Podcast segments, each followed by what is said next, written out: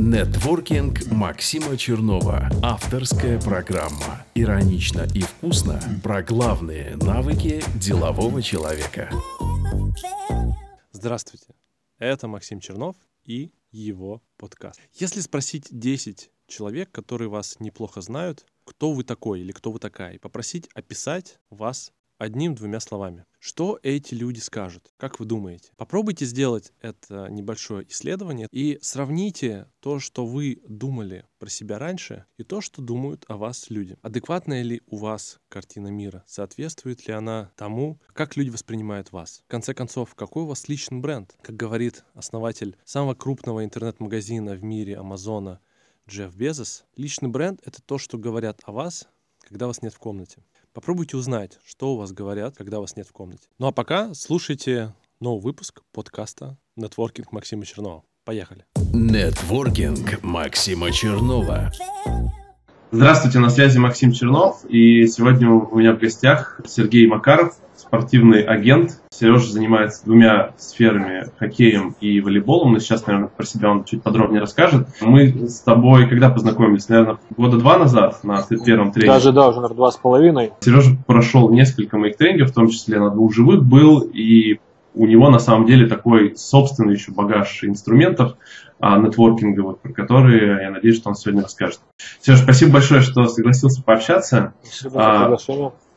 Можешь э, немножко вкратце рассказать про то, чем ты сейчас занимаешься и как ты пришел к этому? Ну, сейчас занимаюсь, э, работаю в качестве спортивного агента. Ну, работаю, не люблю это слово, потому что в данном случае занимаюсь любимым делом. И, ну, соответственно, сфера трудоустройства профессиональных игроков в волейболе и хоккее. А трудоустройство это маленькая часть только, это может быть начальная часть.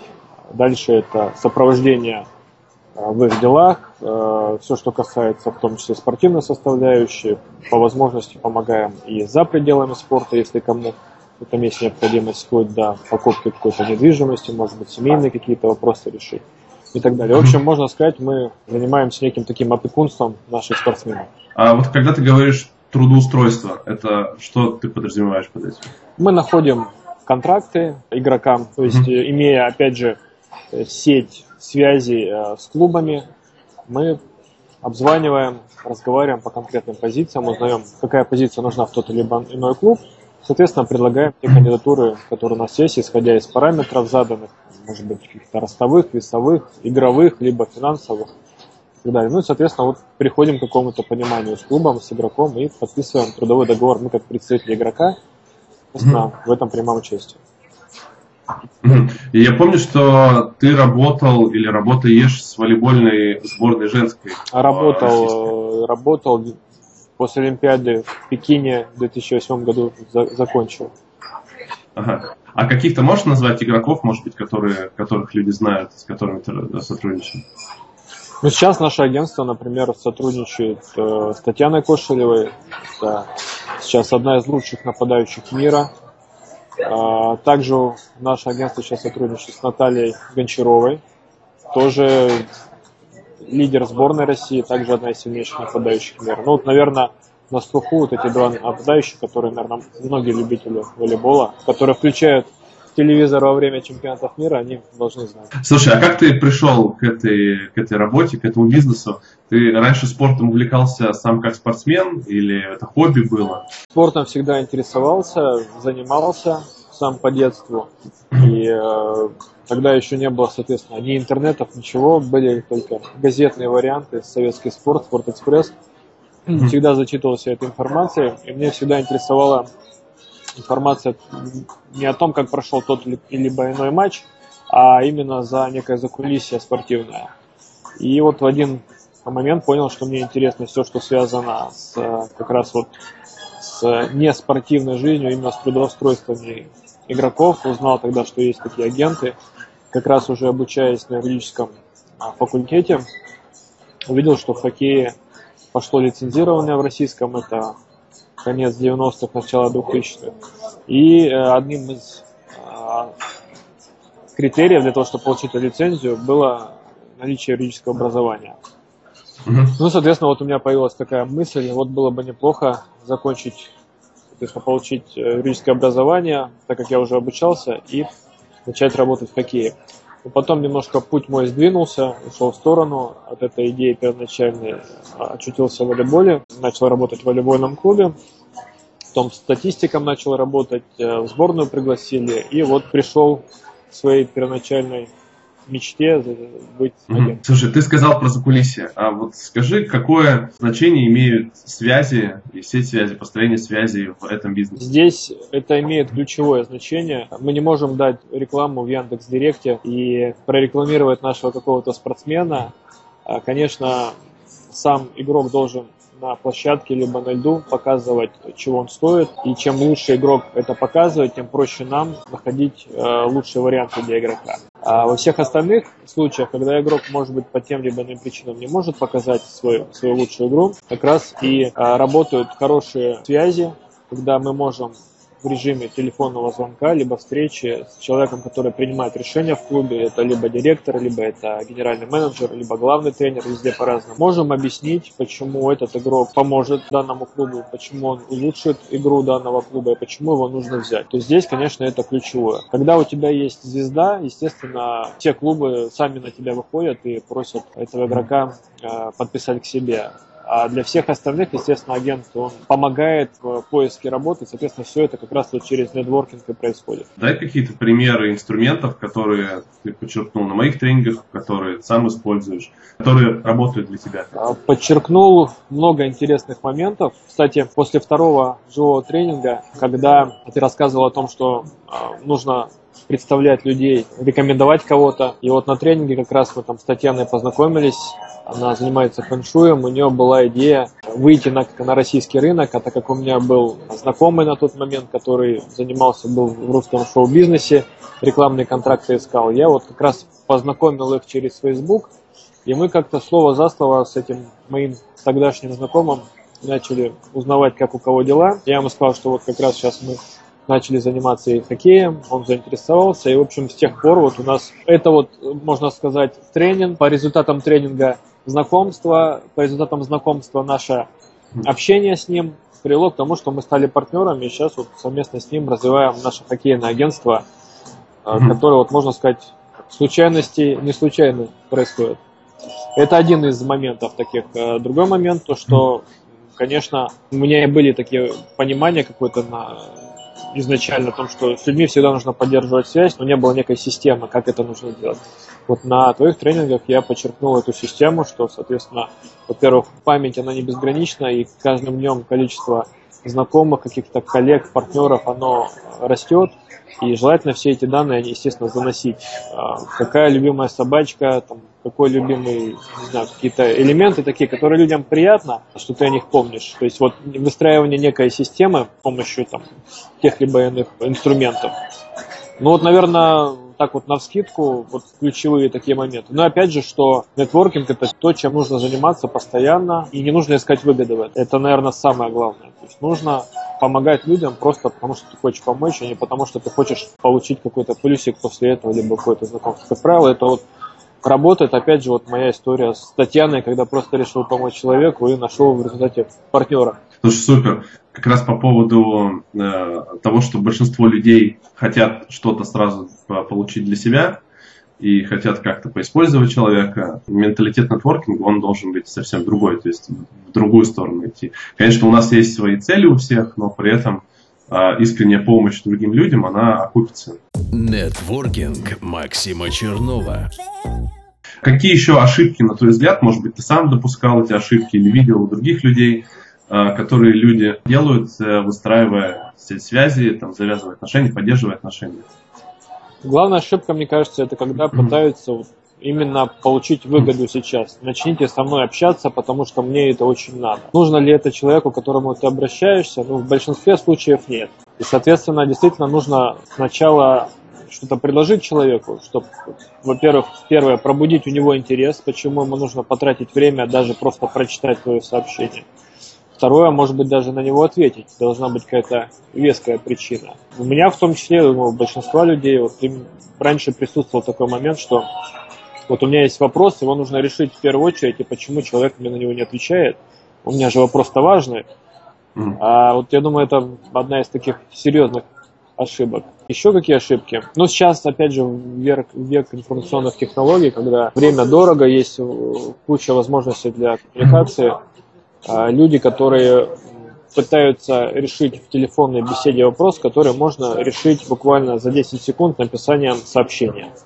СМС-сообщения даже. Viber, WhatsApp, все что угодно, любой коммуникатор. Часто очень удобнее просто ответить человеку в письменной форме, нежели тратить 2-3 минуты на какую-то необязательную болтовню и потом переходить только непосредственно к сути дела, потому что все равно телефонный звонок он отвлекает от какого-то вопроса. Ну, еще, наверное, немаловажный момент, когда люди пытаются в общении, пытаются наладить свою сеть контактов, но при этом не отвечают на телефонные звонки, а не перезванивают.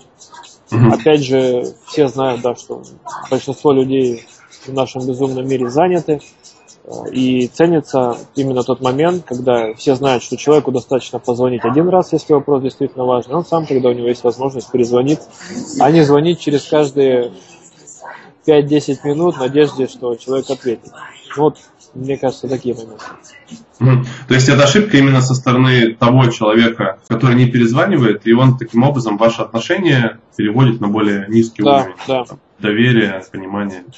Да, согласен. Ну вот, во всяком случае, с теми людьми, с которыми я общаюсь, э, необходимость перезванивать, она ценится и она поощряется, можно так сказать. То есть человек, э, люди, многие, опять же, занятые, руководители, достаточно позвонить один раз, человек позвонит и даже начинает э, еще извиняться, почему он не смог ответить на твой, на твой звонок, хотя я считаю, опять же, это лично.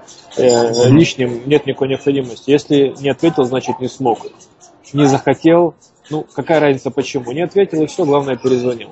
И это, соответственно, некую, опять же, такую сближает отношения. Когда человек перезвонил на твой телефонный звонок, и ты знаешь, что ему не нужно несколько раз звонить.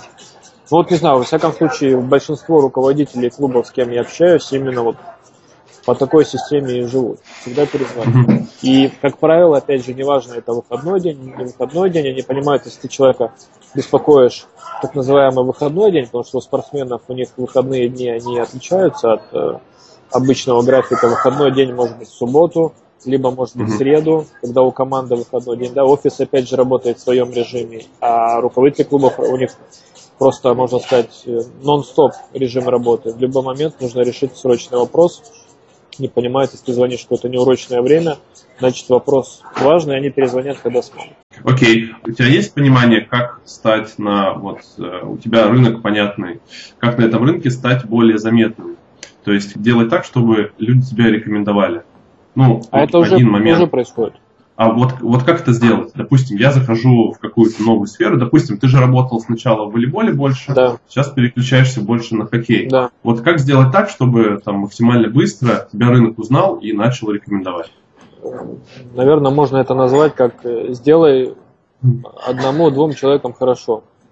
А, И начинает работать просто сарафан на радио. Начинаешь э, сотрудничать с одним каким-нибудь игроком, начинаешь делать какие-то вещи, которые он никогда ему никто не делал, либо предыдущий его агент ему ничего подобного не делал.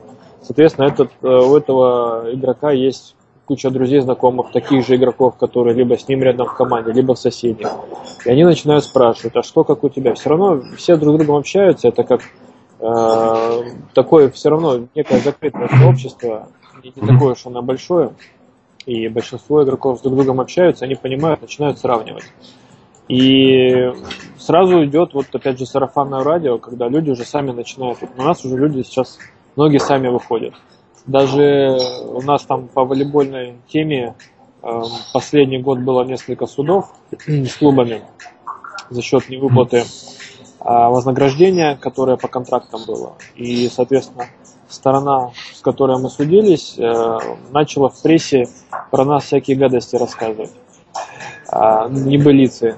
И так доходило до того, что мне даже звонили родители игроков, молодых, перспективных, которые говорили, Сергей, вот мы о вас много слышали, но вот после статей этих мы поняли, что надо только к вам идти. Раз про вас гадости рассказывают, значит, у вас все нормально, значит, Мгм. надо к вам обращаться. То есть хотели, то есть просто добились обратного эффекта. То есть такой черный пиар пошел вам на руку. Да, абсолютно. Если просуммировать, что сказал, сделать немножко больше или немножко больше, чем человек ожидает. Да, да, да. Дай, пожалуйста, несколько советов людям, которые хотят начать выстраивать отношения с ну, такой network свой строить, поддерживать отношения. Ну, какие-то простые советы от тебя. Первый совет, наверное, заключается в том, чтобы заниматься этим каждый день нужно.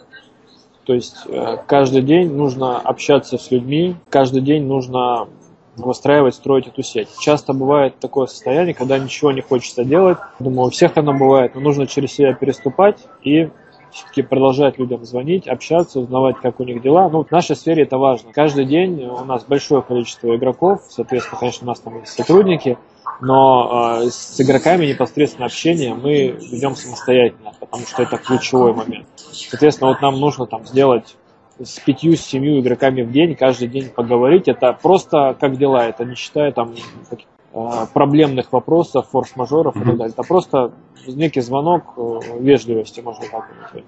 Поэтому часто бывает, что настроение лет, или заболел, либо еще что-то, а делать это надо, и когда ты это сделал, ты понимаешь, что ты вроде как э, выполнил то, что тебя требовалось, и настроение улучшается, и самочувствие улучшается. То есть главный совет, наверное, вот делать в первую очередь.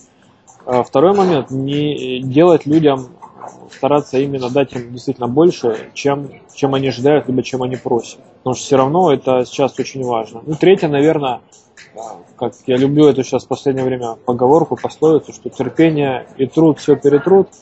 Не ждать быстрых результатов, а планомерно делать свое дело.